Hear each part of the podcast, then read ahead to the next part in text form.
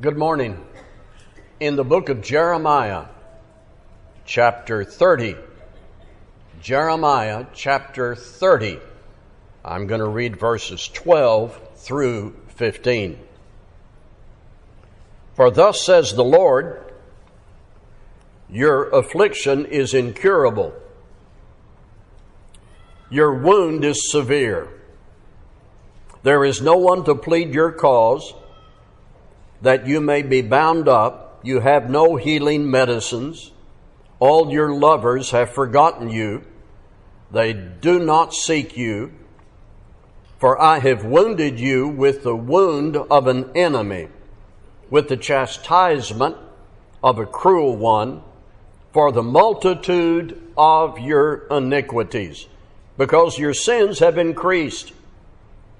Why do you cry about your affliction?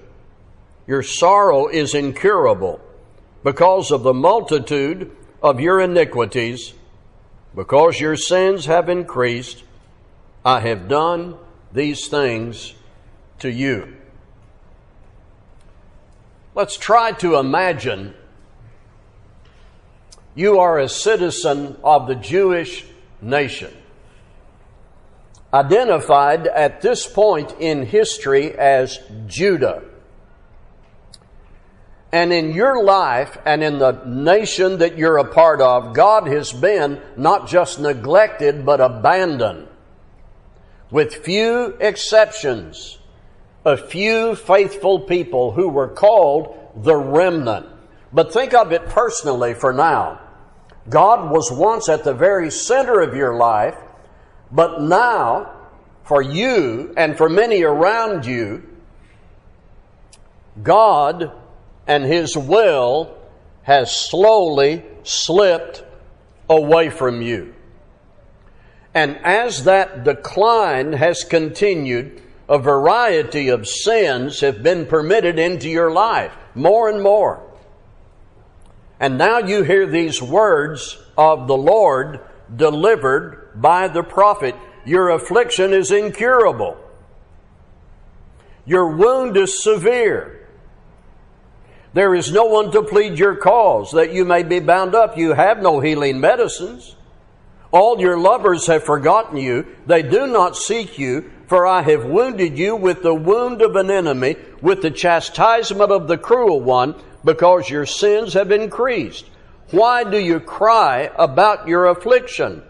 Your sorrow is incurable because of the multitude of your iniquities because your sins have increased, I have done these things to you. This was the plight of the people of Judah. And the reason they were sent into exile in Babylon. After many warnings and considerable time to repent, they were taken out of their homeland and into Babylonian exile for the reasons given in this passage. And it's a good study for us today. What brought Judah down? And the value of this is what brought them down can bring nations down today, but more personally, what brought the individual people down can bring us down. So it's good for us to study. Idols. You know, I think this is sometimes hard to imagine when you read about idolatry as it is portrayed in the Old Testament. It's just sometimes hard to imagine. I'm opening my Bible back to Isaiah 44. I'm going to meet you there in just a moment. But I want you to think about being blessed by God, objects of His love and grace, guided, instructed, corrected, blessed.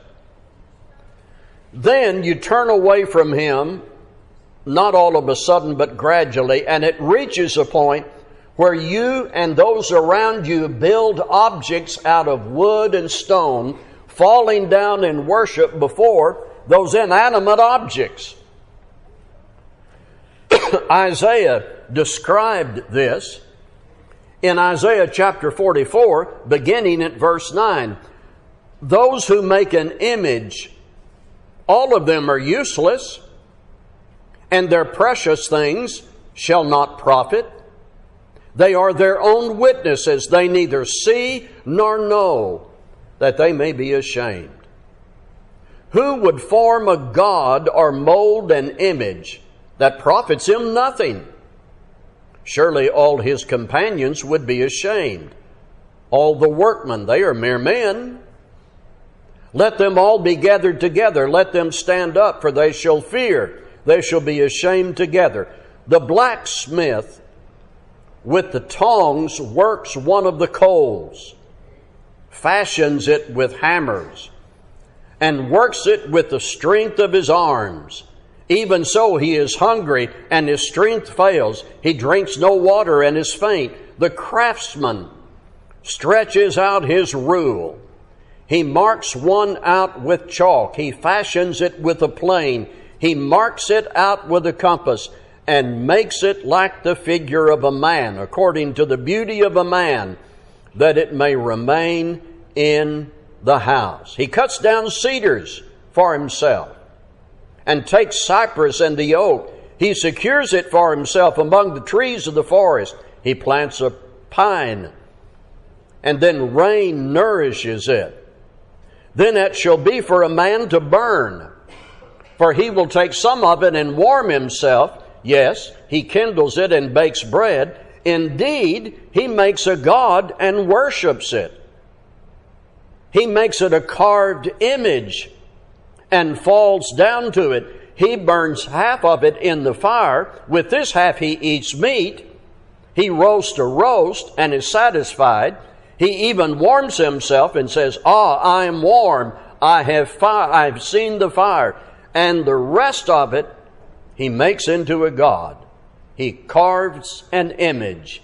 He falls down before it and worships it, prays to it, and says, Deliver me, for you are my God. Now, when you read this, you have a very quick response. And you say to yourself as you read this that Isaiah wrote, This is appalling. I would never do this. We would never fall to that level of ignorance and irreverence. Yet, whatever we adore, whatever we worship, whatever stands between us and God, that is idolatry.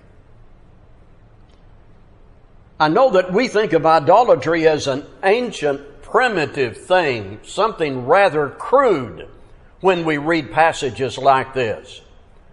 And we consider ourselves to be enlightened, modern, and advanced.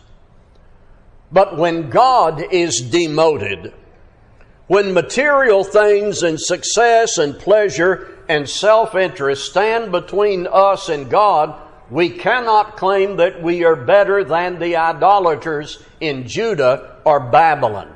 Isaiah says, Does no one consider, is there no knowledge or discernment? These probing questions the prophets brought up should challenge us today to examine carefully just where God is in our lives. Is He underneath a bunch of other stuff? If God and the things of God are just one of many other activities that get priority, if God just has attention on Sunday morning, or Sunday morning and Sunday night and Wednesday night, if there is no ongoing place in our minds for God and His will, if we are absorbed and attracted to everything other than God and His Son, if we know what our response to God should be, but we are busy and we procrastinate and we have so many other things, therefore we are negligent, are we not going down like Judah because of our modern idolatry? Now make this personal. What keeps you from full and complete commitment to God? What stands between you and God? What has your attention and gets your time and captures your thoughts and, and God becomes somewhere secondary and eventually at the very bottom of the list? Idolatry is what brought Judah down and it can bring every one of us down. We need to believe that, recognize it, and guard against it. Immorality brought Judah down. Back in the book of Jeremiah, this time over in chapter 13. Jeremiah chapter 13 verses 22 through 27. And if you say in your heart, Why have these things come upon me? For the greatness of your iniquity, your skirts have been uncovered, your heels made bare. Can the Ethiopian change his skin or the leopard its spots? Then may you also do good who are accustomed to do evil. Notice verse 27 after the prophet recognizes their shame. I have seen your adulteries and your lustful names, the lewdness of your harlotry, your abominations on the hills and the fields. Woe to you, Jerusalem! You will still not be made clean. In my lifetime, from the 1940s until now, sexual immorality has made a rapid journey from shame to celebration. From shame to celebration. What was considered wrong is not only considered okay today, it is advertised, it is celebrated, promoted, and in some case taught to children or they see it on TikTok. The Bible says that marriage is honorable, but the world has reached a sad place where any kind of relationship seems to be admired or promoted while marriage is considered outdated. And did you know the federal government and the states fund relationships outside of marriage. And there's almost no sexual practice that is objected to anymore. Pornography is a toxic plague that corrupts men, demeans women, hurts children, destroys marriages, pulls families apart, but enjoys such easy access, your phone can become an avenue down into that dark alley. I know that we have serious issues with our economy and the courts and the government and political hostility in the border, but pornography and sexual immorality and sexual trafficking just doesn't seem to make it into the list of problems that we talk about. It brought Judah down. It can be a part of what brings our society down. And as Christians, we need to be people who uphold purity and God's pattern for marriage and the home.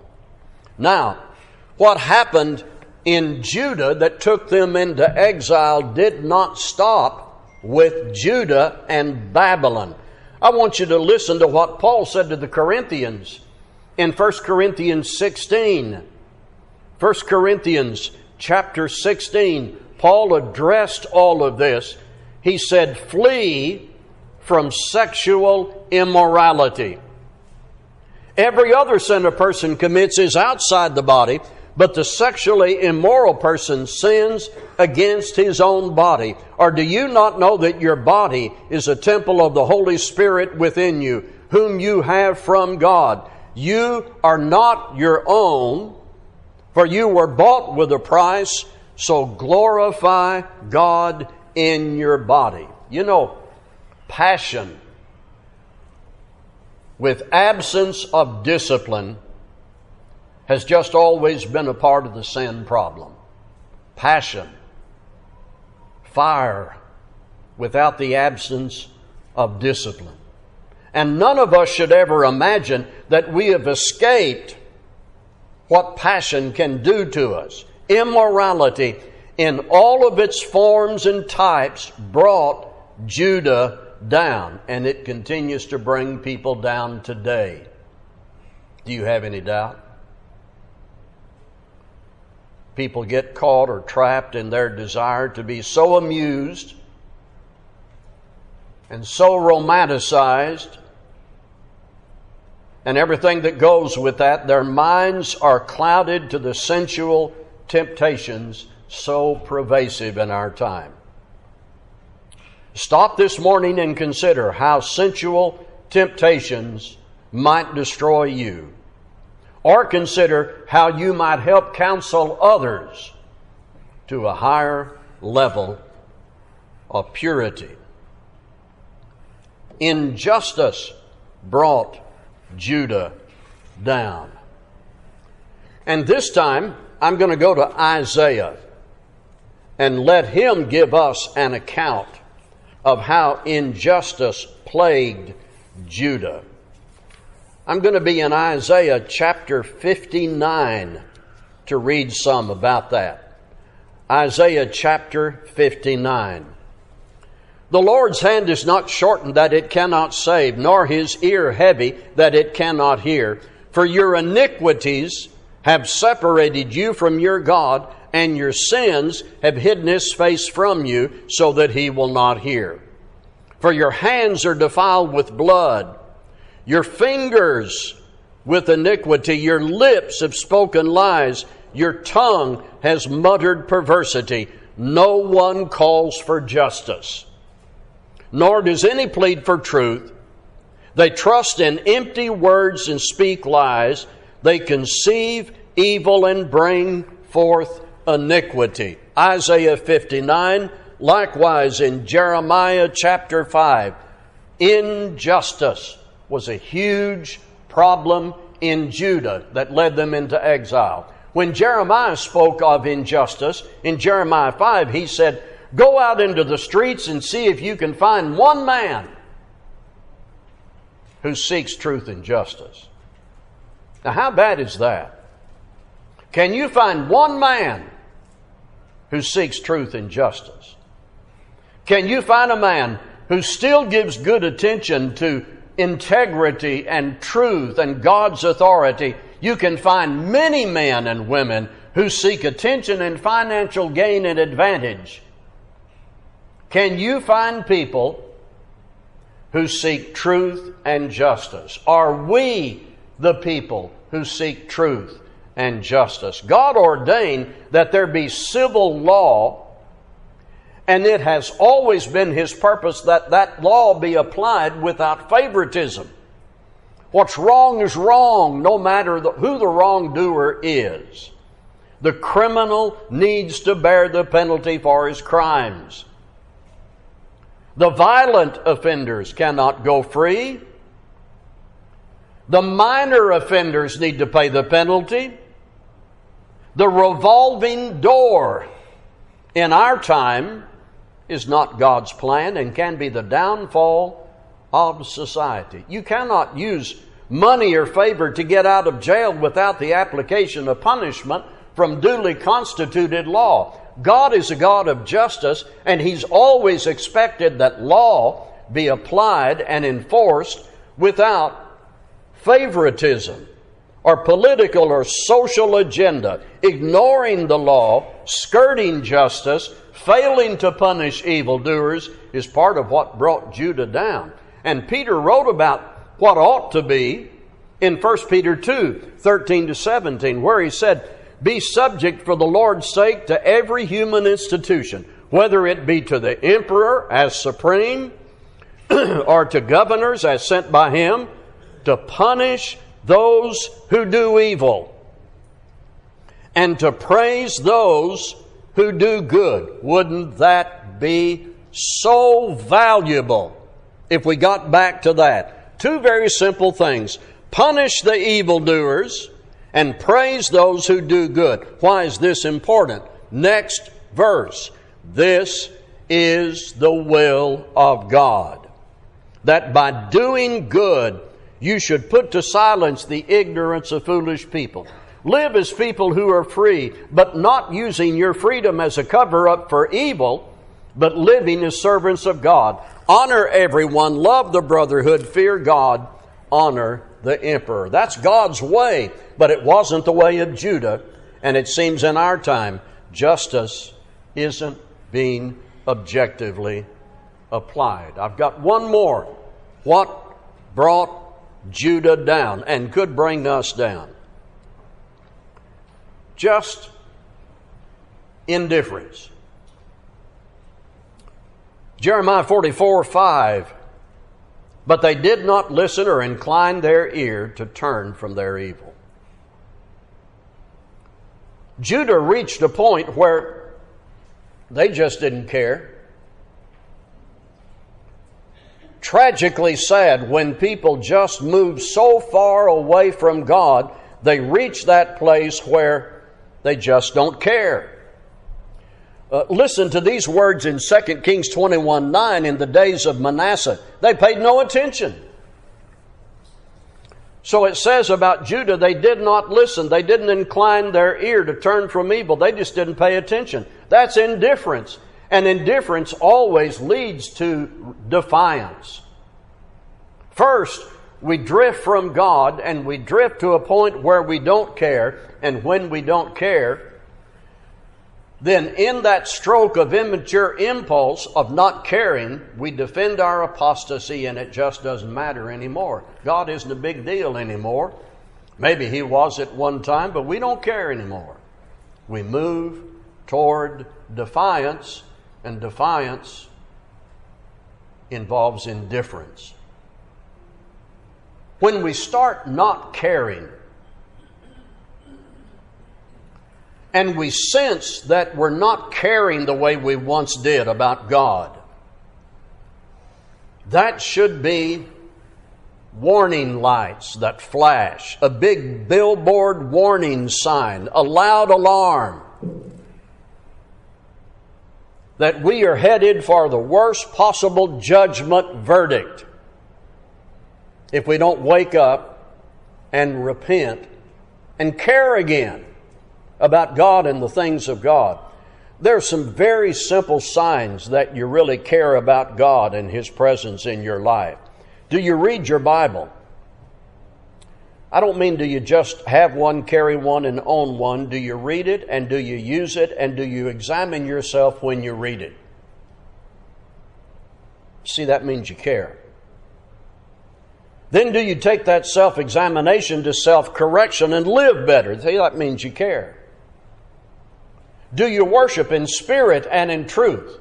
That means more than just coming to a building. When you get here, do you pay attention and worship in spirit and in truth? See, that means you care. Do you assemble to the best of your ability? Do you participate in Bible study? If you're able, will you be back here at five? See, those things mean you care. Do you pray? Not just as a routine. Do you participate with Christians in the Lord's work? These are evidences of care, along with all the daily discipleship that shows up in duty. You love God and you want to be obedient to Christ. You care. And that persistence cannot be something that's on again and off again. Somebody mentioned after class this morning being hot or cold lukewarm, the passage in Revelation, active and then inactive, and then active again, coming to the assemblies, not coming, coming back. Here's what it ought to be in 1 Corinthians 15 58 always abounding in the work of the Lord. I read this the other day from the New International Version. Always give yourselves fully to the work of the Lord because you know that your labor in the Lord is not in vain. Now, Can you say today, yes, I agree with that, but then what are you going to do tomorrow with that that you agreed with? Indifference can be slow, almost a silent spiritual assassin. You don't get up one morning and then at 8:45 on a Tuesday say, "You know, I cared at 8:44, but it's 8:45. I've decided I don't care anymore." That's not the way indifference works. It is a gradual decline over the years, months, and weeks that kills you, and it destroys churches. It does great damage to marriages and families. Jeremiah said of Judah, they didn't listen. They didn't care. Indifference slithered into their hearts and turned them from what's right to what is wrong. Malachi, Jeremiah, and the other prophets documented and exposed clearly the gradual process of dark indifference. Here's the way it ought to be for us. Always give yourselves fully to the work of the Lord because you know that your labor in the Lord is not in vain. It occurs to me as I conclude when I read the Old Testament how fresh and relevant that history is. It isn't just long ago, ancient people got caught up in building idols and immorality. Do you think our modern society is enlightened? Are we better? I know that we have smartphones and smart TVs, but in so many ways, are we still wandering in the wilderness and on our way to exile? I need to understand, and we all need to understand, you can't overcome a sin if you can't name it and own it and then put it away through the provisions God made through Jesus Christ. These passages in the prophets should help us see, name, and own your personal failings and take yourselves to the throne of God about your failings. Come away and do better the teachings of the prophets can put us on alert. And I'm not just talking about our society or the nation. It's one thing to say, well, our society is living just like Judah did before they went into exile. You know where that all needs to come down? It needs to come down to me and you. What brought Judah down could bring us down. It can bring the nation, the family, the local church, and individuals down, but I tell you, Christ is the answer. I'm not ashamed of the gospel, Paul said. It is the power of God for salvation to everyone who believes. God can transport you away from defiance and immorality and injustice. To whatever extent you are presently guilty, Christ died to remove that guilt, but it isn't automatic. It starts with our first responses of obedience. And then after that, if you fall, you get up and confess your sins and turn from them, and you get back in good standing with the Lord. And why not now while we stand together to sing?